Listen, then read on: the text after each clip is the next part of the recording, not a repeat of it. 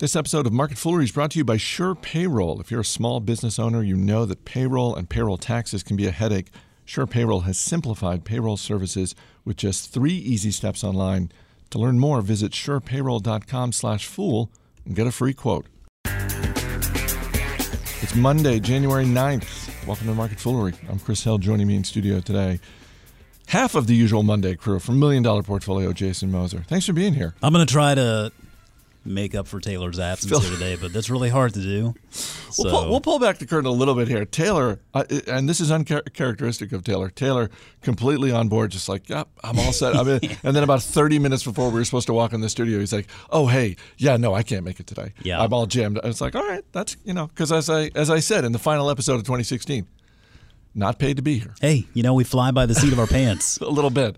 Uh, we have earnings season kicking off formally this week. We will give a little bit of a preview, but the news fairy did show up over the weekend, so we'll we'll hit a couple of quick things. And let's start with the fact that this week in Detroit, last week in Vegas, you've got CES. This week in Detroit, you've got the big auto show. And uh, I think it was less than a week ago that Volkswagen announced that CEO Matthias Mueller will not be attending the big auto show in Detroit. And that's probably a good idea because uh, just a couple of days after they made that announcement, the FBI arrested Oliver Schmidt in Florida. Who is Oliver Schmidt, you may ask? Oliver Schmidt headed up Volkswagen's regulatory compliance office here in the United States, and he is now charged with conspiracy to defraud the United States of America. I mean, it sounds like they probably have the right guy like regulatory, and that's what the nature of their yeah. I think it's. I mean, I'm, transgressions. I, am not an FBI agent, but this this seems like it's pretty easy to connect the dots on. Sure, and I think uh, I think Volkswagen is trying to do everything in their power to change the conversation, steer the conversation away from this and toward actual the actual future of this of this company, cars that they're producing, ideas that they're coming out with. I think uh, I, I, would encourage anyone interested in this in this segment. Uh, you mentioned the North American International Auto Show that's this week. I have had the good fortune of going that a couple of times. It's really impressive. Uh, we've got our, our guy John Rosevear, who's uh, our auto industry expert, and he's there uh, this week. And you can follow him on Twitter at John underscore Rosevear, R O S E V E A R he's tweeting out some great stuff, pictures, uh, ideas, things that these companies are saying. He's got some good uh, Volkswagen stuff up there early, um, and I think that's really the goal. Is they're trying to figure out any which way they can to steer this conversation uh, away from the past and and into what they're trying to bring uh, to the market for the future, and that's really it's going to be very important for them to do that because I think right now they are facing a serious brand problem, at least North American wise. Oh yeah. I mean, this is obviously a global company, and and North America is not going to make or break them, um, but it's not going to help the cause if they can't really sort of turn the perception around here sooner rather than later. I, I just like the because you're right. They do want to change the conversation. In the meantime, the FBI would like to have a conversation about conspiracy to defraud the United States. Uh, VCA, which is the veterinary supply company with one of the best ticker symbols going, which is WOOF, W O O F. VCA is being acquired for $7.7 billion. And now you, you may think, well, a veterinary supply company, who's a logical buyer of that? And in this case, it happens to be Mars, the candy conglomerate. Yeah. I, I got to admit, I saw this, and Mars is a privately held company, and it is routinely on the lists of anytime you see an article of, well, what are private companies that you wish were public so you could invest in, that sort of thing. Mars often shows up on that list. I did a double take when I saw this. this, I mean, is there synergy here? Uh, uh synergy. I mean, Mars does have. They are in the pet health business. This isn't completely out of the blue, but let's let's be honest. If you know Mars at all, you know it for the candy. Sure, and and I think I mean, there there is going to be some synergy. Yes, I mean there is an animal care operation that, that dynamic to Mars's business. So I, I think this is just really honestly smart investing on Mars's part. And and the reason why I say that is I think that VCA has done a lot of the heavy lifting in building out this big animal hospital network, close to 700 uh, practices now, supported by a lot of veterinarians, and and I think that you know, I, think that when we talk about healthcare, wanting to get exposure to healthcare in our portfolios, and and the the assumption is always just straight to humans, and that's understandable. I mean, we're humans after all, right? But as a dog owner, and as a dog owner all my life, I can testify to the fact that when your dog's got a problem, you're going to go get it taken care of. And you're not going to really ask a whole heck of a lot of questions other than, like, what do I have to do and how much is it going to cost? And so I think that when you look at the market opportunity here that, that exists, and in somewhere in the neighborhood of 80 million or so households here domestically um, have pets. I mean, there's there's a lot of cats and dogs out there, and, and this is not something that's going to change. I mean, I think this is something that's that's relatively uh, it, it's a very common type of behavior. I mean, people love to have pets, and it's understandable. And pets pets uh, offer a lot. Um, we're going to do what whatever we can to take care of them. And so VCA, you know, it's it's, it's interesting. Pets market. offer a lot. You know what they don't offer? Money. they don't offer a lot of money. So who's going to so pay for that? That's you the are. deal. That's that's where you got to sort of you weigh that sort of out when when you when you bring them into your life. But when you do bring them into your life and you realize it is a commitment. I mean, it's going to be 10, 12, 13, 14 years where you're going to have this buddy and, and you're going to take care of that buddy. And, and typically it's a cash business. I mean, there are insurance policies that you can take out for your pets these days, and those are neat offerings. But I think for the most part, this is a cash business, and you go you go to your vet, you pay your bill right there, and so it's attractive from that perspective. Now, for veterinarians, you sort of have one of two choices there. You can try to go go start your own practice, and that involves a lot. I mean, you're running your own business, and you have to get everything um, taken care of there from property to equipment and rounding up a clientele. Or you look at something like what VCA provides, which is this network of hospitals already, a tremendous amount uh, of equipment, and they're on the cutting edge. They have a lot of money. They make a lot of cash with this business, which means they can reinvest and keep um, up to with the latest technology. So I, I think from a veterinarian's perspective, it's at least an understandable option that they're going to consider. And and I think that uh, for the foreseeable future, this is going to be a market that always exists. I think it's a market where scale really gives you a lot of advantage because you can spread a lot of those fixed costs out across a, a larger base of hospitals and customers. And um, when you have that up to date technology, people are going to tend to trust that you can take care of of uh, whatever problems may come up. So I think it's a smart move by Mars. If you look at the five year chart here for VCA, and the stock has been just on a tear. Another business that I followed for a long time, MWI Veterinary Supply, which uh, was more in the, the medicine side, um, recently acquired. Very much the same story, though. Yeah, they just it's a very reliable market. It's one where there's not a lot of debating going on. It's just I think that one of the most attractive parts about this market is sort of the lack of the insurance dynamic. I think it's a much more transparent um, an understandable market as far as sort of understanding how the money flows through the business. Shares of VCA, by the way, up 27% today on this buyout. And this, you just reminded me of something we talked about on Motley Fool Money over the weekend. This uh, trend that we have seen in over the last 20 years of fewer and fewer public companies. Yep. And this, and now one fewer on the market. Um, one other thing on the auto front, you mentioned uh, John Rosevear, and I'll, I'll tweet out on the Market Foolery feed uh, he, um, his uh, his Twitter handle because yeah, John is a is a great guy to follow if you are at all interested in the auto industry, and certainly all eyes on Detroit this week.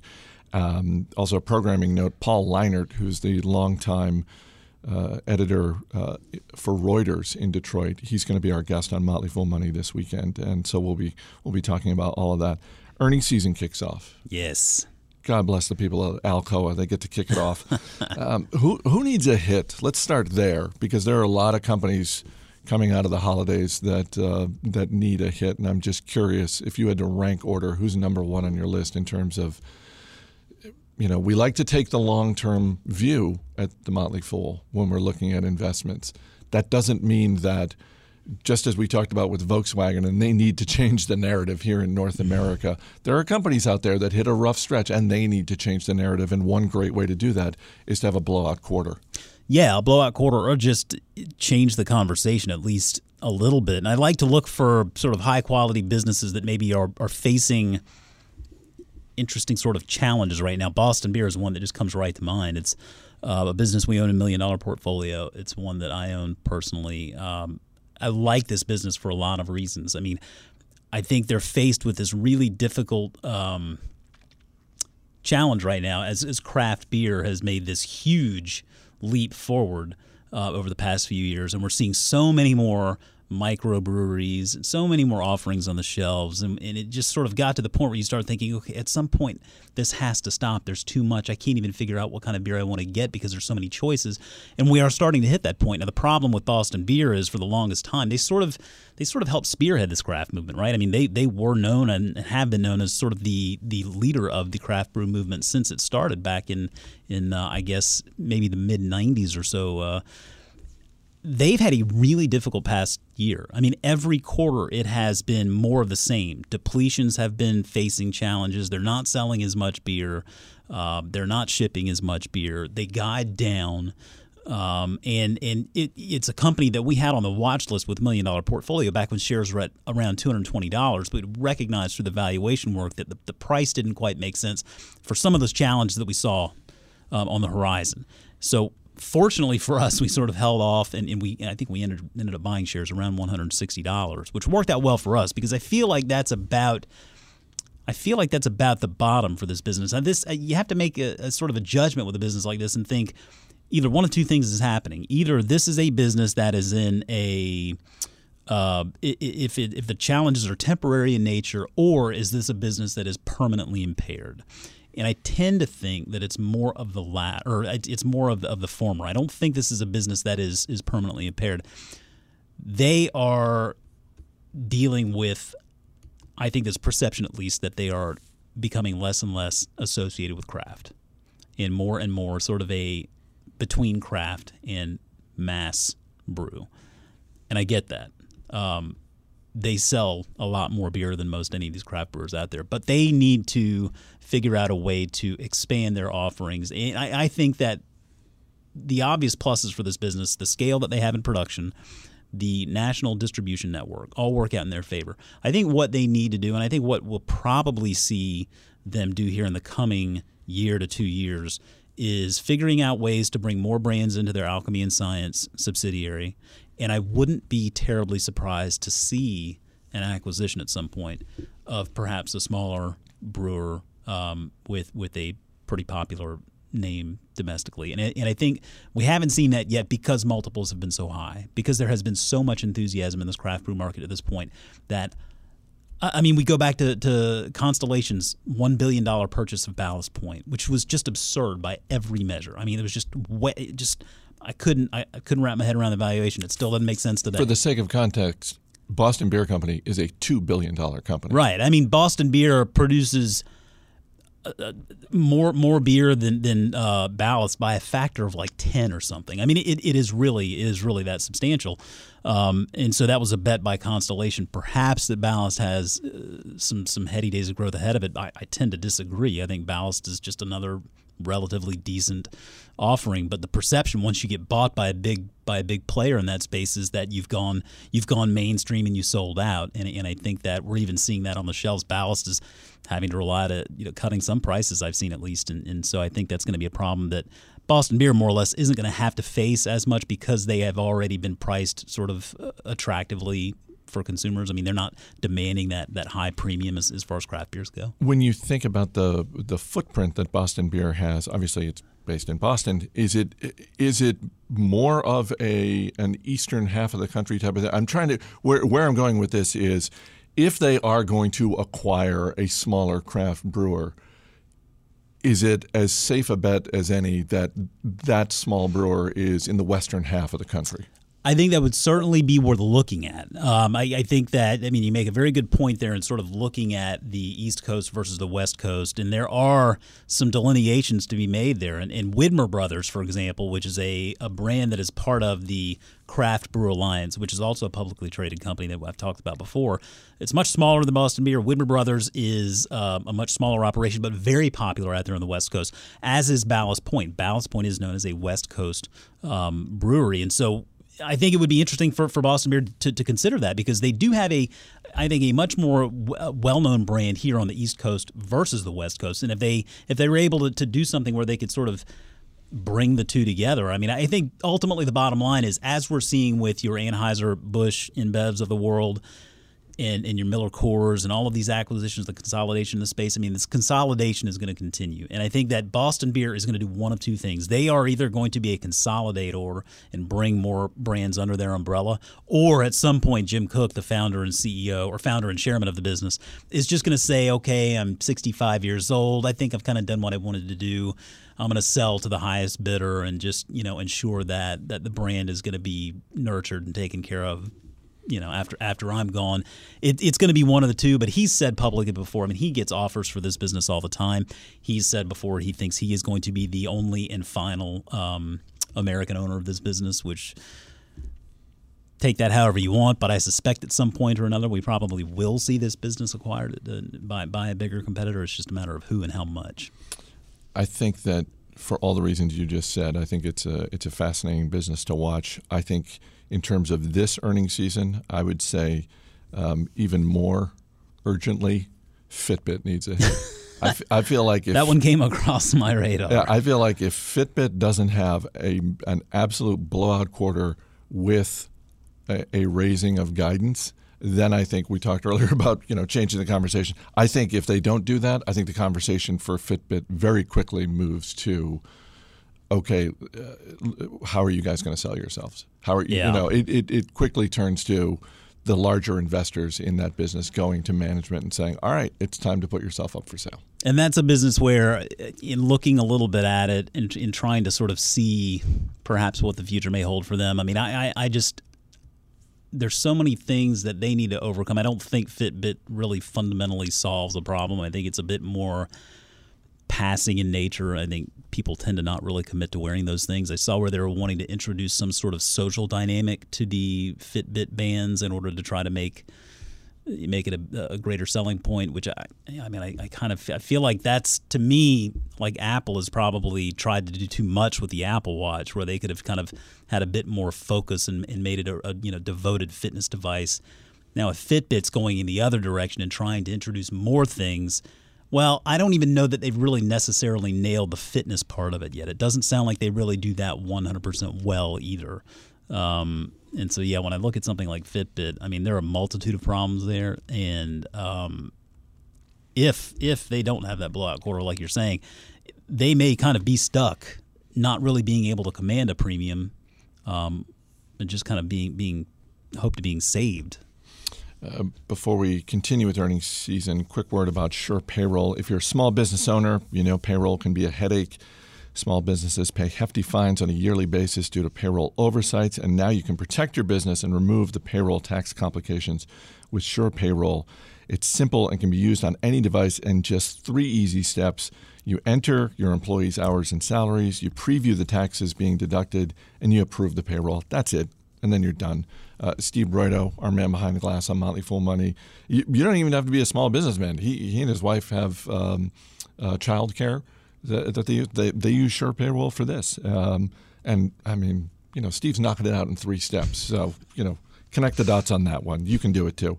Sure Payroll will automatically file and pay your federal, state, and local taxes. They make it easy and affordable to manage your small business payroll online so you can focus on your business instead instead of uh, worrying about late fees and fines. And that's what your customers want. They want you focused on your business. That's all. When I go into Dunkin' Donuts, I don't want to talk to anyone about their payroll taxes. No, I just want my coffee. Customers include a range of business types such as dental offices, insurance agents, restaurants, barbershops, charitable, charitable foundations, tech startups, and Steve Broido. Uh, Sure Payroll also has an A plus rating with the Better Business Bureau. So go to surepayroll.com slash fool and fill out a free quote form. That's surepayroll.com slash fool. Uh, it can be a company, it can be an industry, but when you think about earnings season, what are you the most curious about? Obviously, there are there there are any range of emotions. Uh, I think for a lot of investors going into earnings season, and sometimes it's the oh my gosh, this this is the stock in my portfolio that needs a hit. And then there are others that maybe you're less concerned about. But I, I feel like there are always companies where it's like, I'm, I'm just, I'm not a shareholder, but I'm just really curious to see what they're going to do.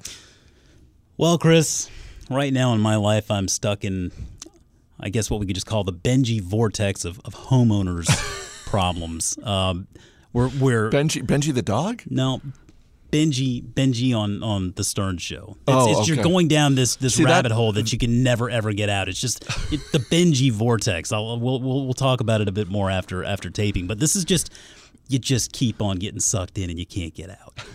And so let me explain. You know, I'm I'm big in property. Yes. Own a few houses. You okay, you know, I mean, we got uh, so I'm surprised you don't have your own show on HGTV where you're just like you're you're flipping houses and you're also doing fixer upper well, actually, actually. are you are you about to break news? well, so we are in the middle of trying to sell our house in Georgia.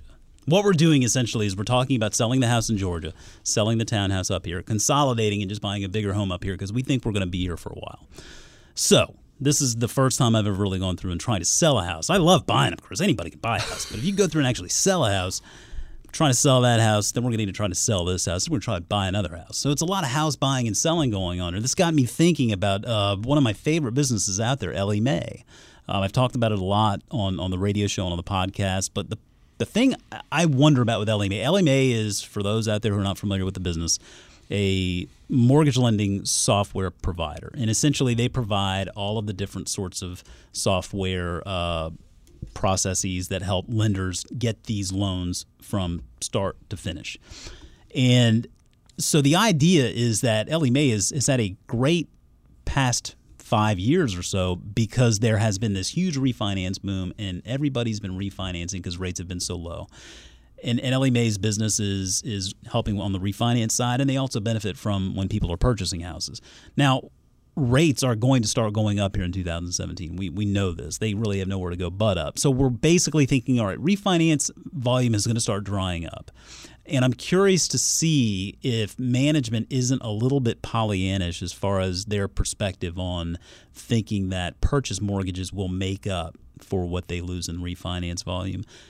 Because refinancing is a lot easier than going out and buying a house, right? I mean, that's just sort of the way that works. So I, it's a very good business. They make their money as uh, users subscribe to their services, and they make money as uh, transactions are closed on their platform. So they make their money a couple different ways, which is nice.